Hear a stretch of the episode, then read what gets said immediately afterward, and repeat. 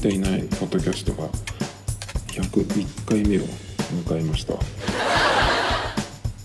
iPhone の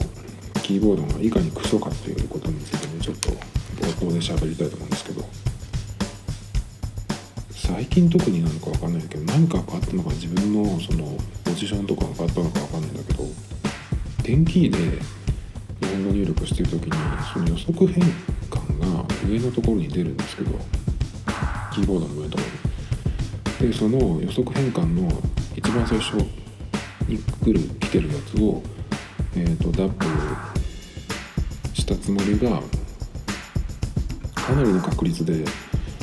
その予測変換の一番左側のすぐ下のところに触ってるみたいなんですよ。それでどうなるかというとそのすぐ下は数字キーに切り替わる123って書いてあるやつなんですけどそこにね、ま、あのかなりの確率で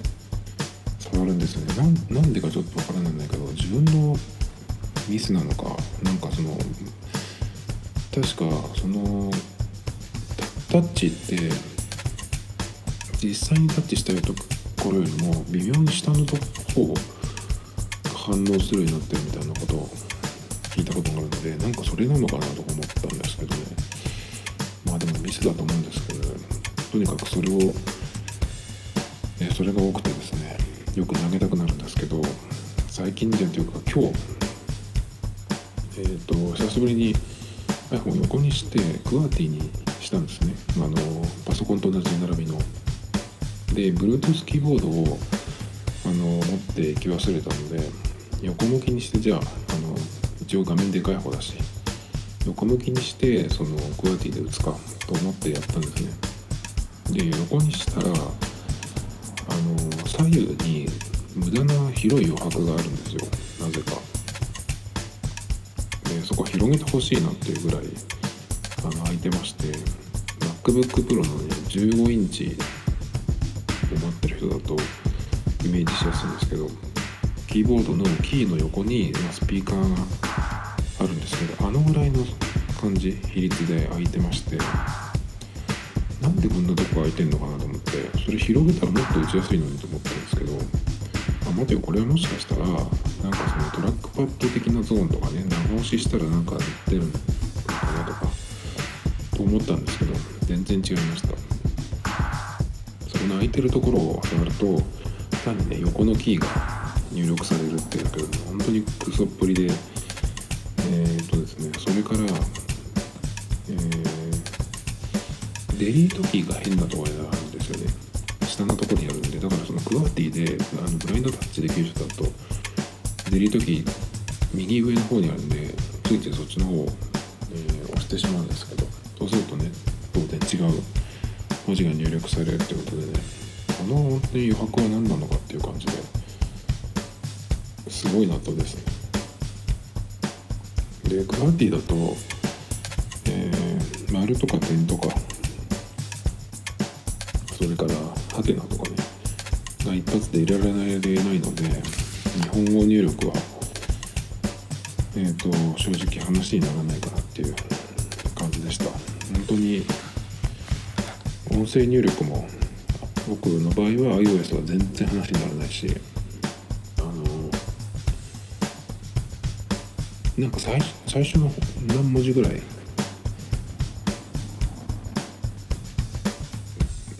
なんだろうな一文いかないんですよね点のぐらいまでいくかどうか。なんでなのかちょっとわからないんだけど Mac には普通にこの本体のスピーカーで、えー、聞き取ってもらってかなりあのスピードはねちょっと変換のスピードとかは測ってるんですけど。それでもね全然マシでなぜあのこの Mac よりも新しいはずの iPhone が全然その文字入力音声入力話にならないのかっていう感じでね今本当に iPhone で文字入力満足にできる方法が一つもないんですけどね。でですね今日はその iPhone についてなんですけどえっ、とバラバラっと「ゲットノビっていう雑誌をたまたまちょっと,、えー、と見る機会がありましてで見ていたらですね西田宗近さんっていうバックスペバックスペース FM にもたまにあの出られる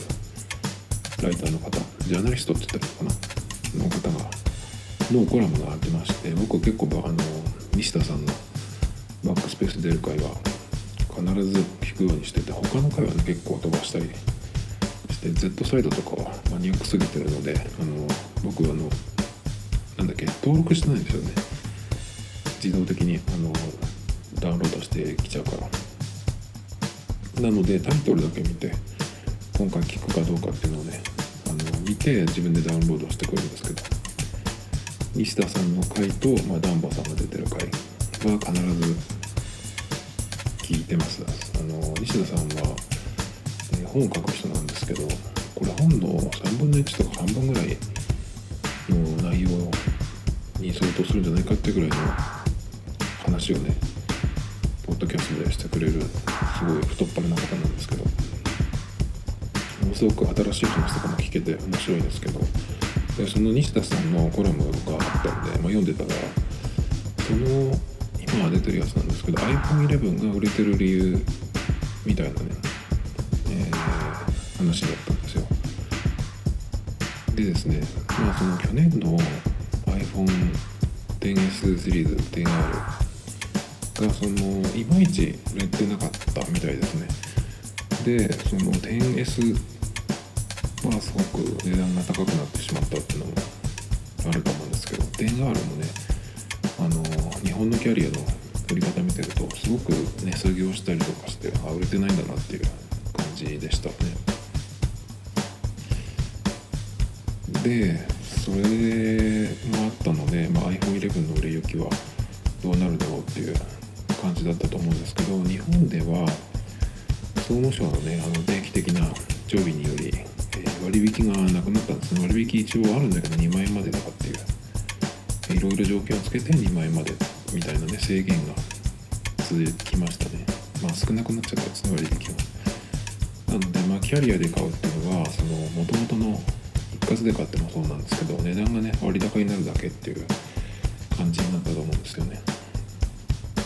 で総務省の定期的な常備っていうのはちょっと付け足しておきたいんですけどもあの今回はその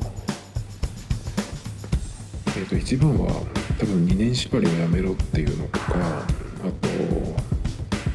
なんだっけな。えっ、ー、とその売り方と買い方。売り方と買い方じゃないや。何つったらいいんだろう。キャリアがその携帯をスマホを売る時に通信料とその端末のそのなんていうのかな値引きに関してその通信料と端末のその支払いと別々にしろみたいなね感じになってそれからね何だったかななんか大事なことがあったと思うんだけど。あそうだ解約料だ。解約するための料金が今まで約1万円かかってたんだけどそれをまあ1000円にしろっていうようなね。まあそれはありがたいんだけど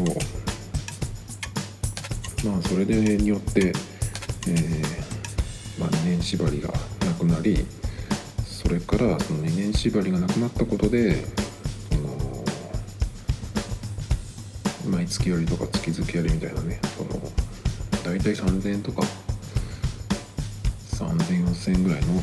値引きが毎月24回ぐらいとかにしたらあったはずなんですけどそれがなくなったんですよね。でもともとその2年縛りをなくせって言ったのは、えー、総務省がそもそもえっ、ー、とですねいつ頃なんかこれは多分ガラケー時代だったと思うんだけどガラケーの結構最後の方にあの販売奨励金っていうのをね、えー、キャリアの方が使って端末を値引きして、えー、結構安く売ってた時期とかあったんですよ。なんだけどそれを、えー、端末を次々ね買い替える人はその毎回1円とか0円とかの端末を新規で買い買えるんだけど長く使ってる人はあの損じゃないかみたいなね。でもこれは家の中に近いんだけどそういう話が出てきてでなんかその平等にみたいなね、えー、ことを言い出してそれでですねその1円端末とかがなくなったんですよ。まあ1円っていうのは本当に何でもじゃないけどそれでもねえっ、ー、とかなりそこから値段が上がったんですよ。一気にねそのドコモとかのハイエンドの端末は3万円台とかになったんですね。今までだってそんなことなかったんだけど。で高くなるっていうのでじゃあどうするかっていうのをキャリアは考えてじゃあ分割払いにしましょうってしてで24回払いにしたらうん割と負担も少なくなるんじゃないかみたいな多分計算だったと思うんですけどで24回払いにすることで、えー、まあ2年ですよね。2年払っていくのでそこで、まあ、2年契約を、えー、結んだらその端末代の割引をしますよっていうので、えー、2年縛りプラスあ月々割毎月割みたいなね。サービスもできたんですよ。だからもともとその2年縛りができたっていう背景はあの総務省が、あの口を出してきたからキャリアを始めたんですよね。でそれをまたあのやめろっていうふうになんでこういう民間がやってるそのビジネスというか商売に国が口を出してきてその通りにしなきゃいけないのかっていうのは全くわからないんですけどこの国は資本主義の競争社会じゃないのと思ったんだけどなぜかねこの携帯に関しては時々そういうことがあるんですよ。過去に、ね、何回かありましたこういうの。それでですねまあその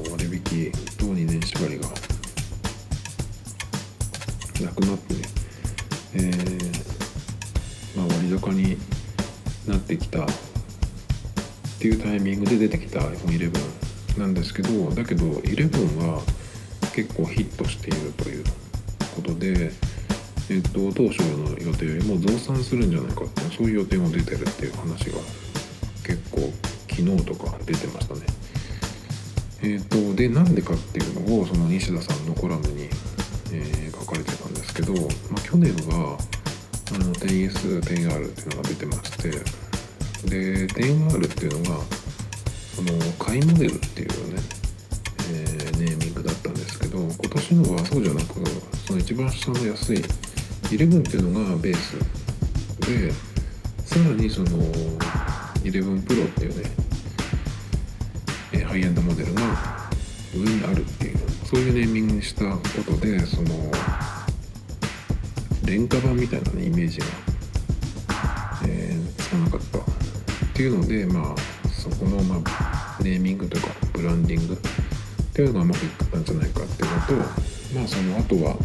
価格もちょっと下がったんですよね。去年のがすごく高かったっていうのもあって。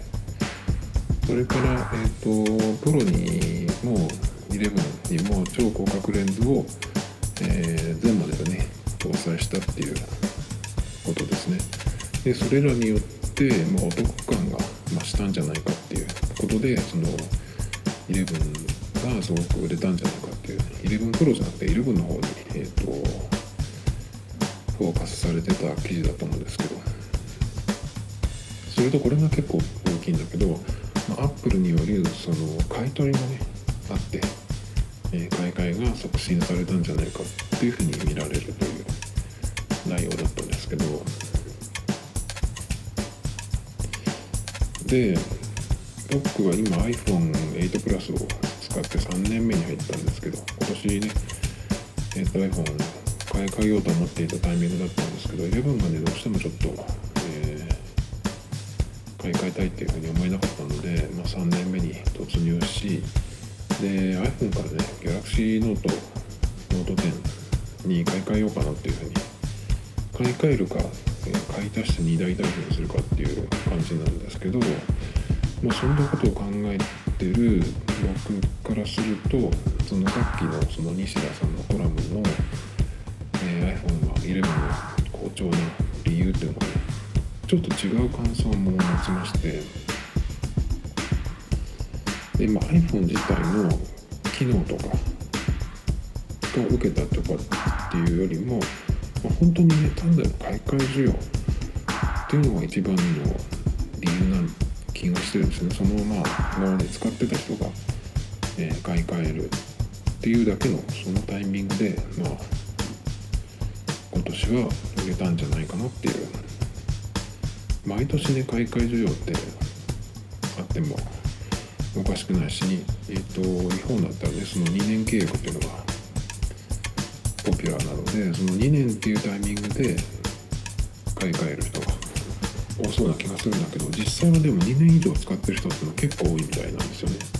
だから毎年とかその2年に1回っていうタイミングで、え、買い替えると毎年何かしらその、え、買い替え需要というのはね一定あるんじゃないかと思いがちなんだけどなんかそうじゃないのかなっていうのはちょっとあります。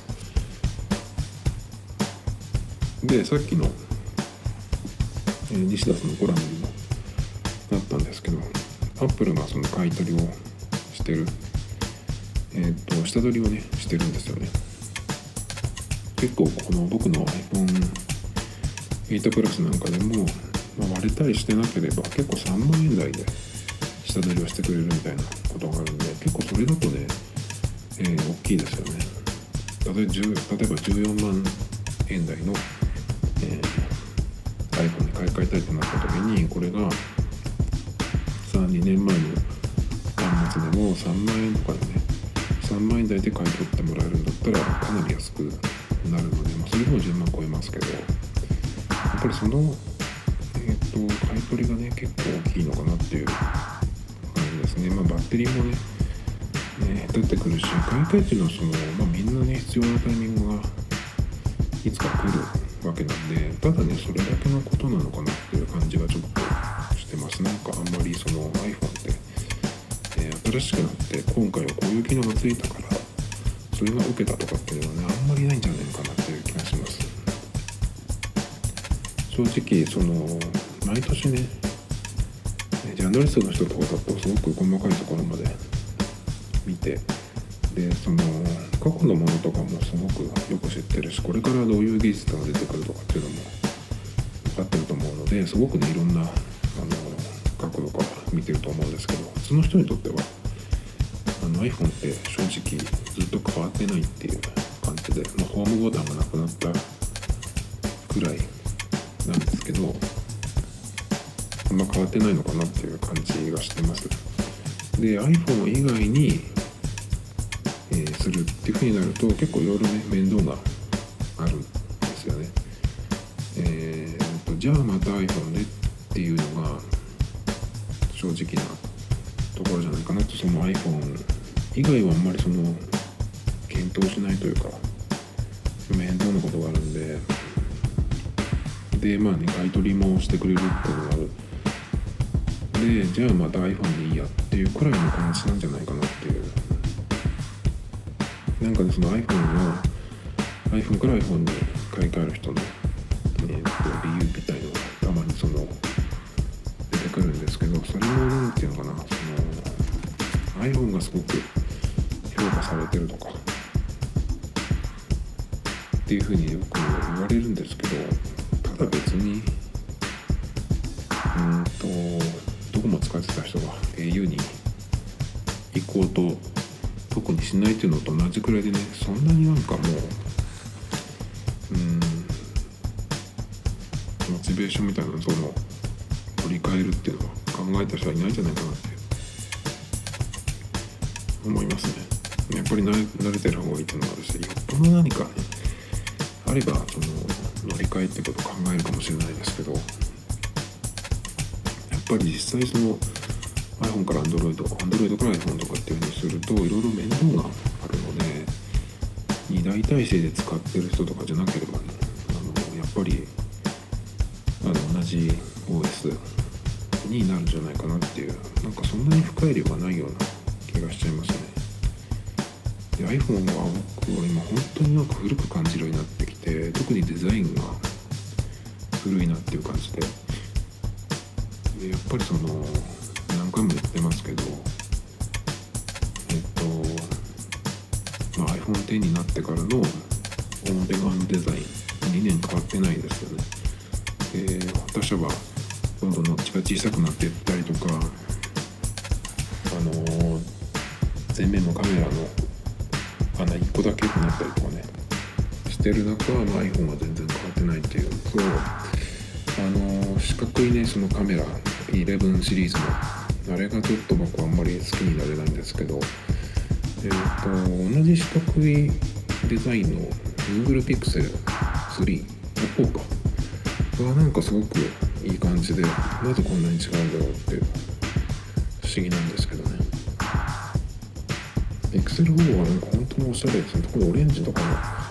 ット系のやつすごいですね。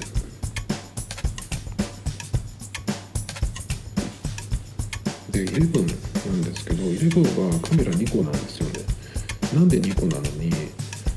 あのプロと同じ四角いユニットにしたのかなってそれがねちょっとあれがもし去年の 10S シリーズと同じように縦長の楕円形だったらねもしかしたら買ったかなとか思ったんですけどでもあの画面が UPL じゃないんですよね。もしレンズ2個が縦長の楕円形での切り抜きで、えー、画面がねそのプロと同じ有機 EL だったら今年買ってたかなと思います、切り切り切り書きが嫌だけど、まあ、その2つがもしよかったら、えー、買ってたかもなとはちょっと思いますね。超広角レンズ僕は全くいらないしあのカメラは本当に使わなくなったので裏側に指紋認証できるようにしてインカメラなくしてくれればね一番いいんですけどね。それと iPhone を今日久しぶりに、まあ、半年ぶりくらいだと思うんですけどでもケースを外してあの何もつけない裸の状態で久しぶりにあの使ったんですけどすごい軽くなって今まではねちょっと片手で持ってるのしんどいぐらいの重さだったんですけどやっぱりケースをつけるとものすごく重たく感じるん際その厚みも出るっていうのもあるからかもしれないですけどやっぱり重たくてそれが外したらですね本当に軽くなってあのようやくその、ま、ともに使えるような状態に久しぶりになったかなっていう感じなんですけどあのもともとはずっと裸で使ってたんですけど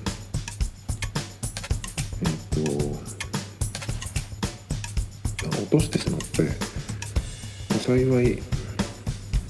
前面は大丈夫だったんですけど背面がねあのビシッともう全全体に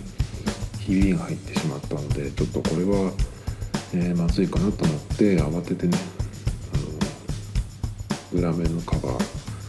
つけて前の方にはあのガラスフィルムをやったんですけど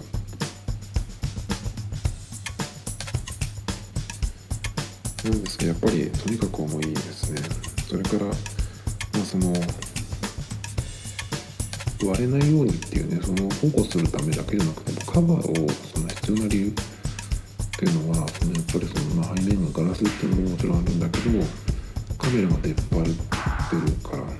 ていうのとあとねやっぱり熱でね熱くなって持てない時がたまにあるんでなんかそのためにも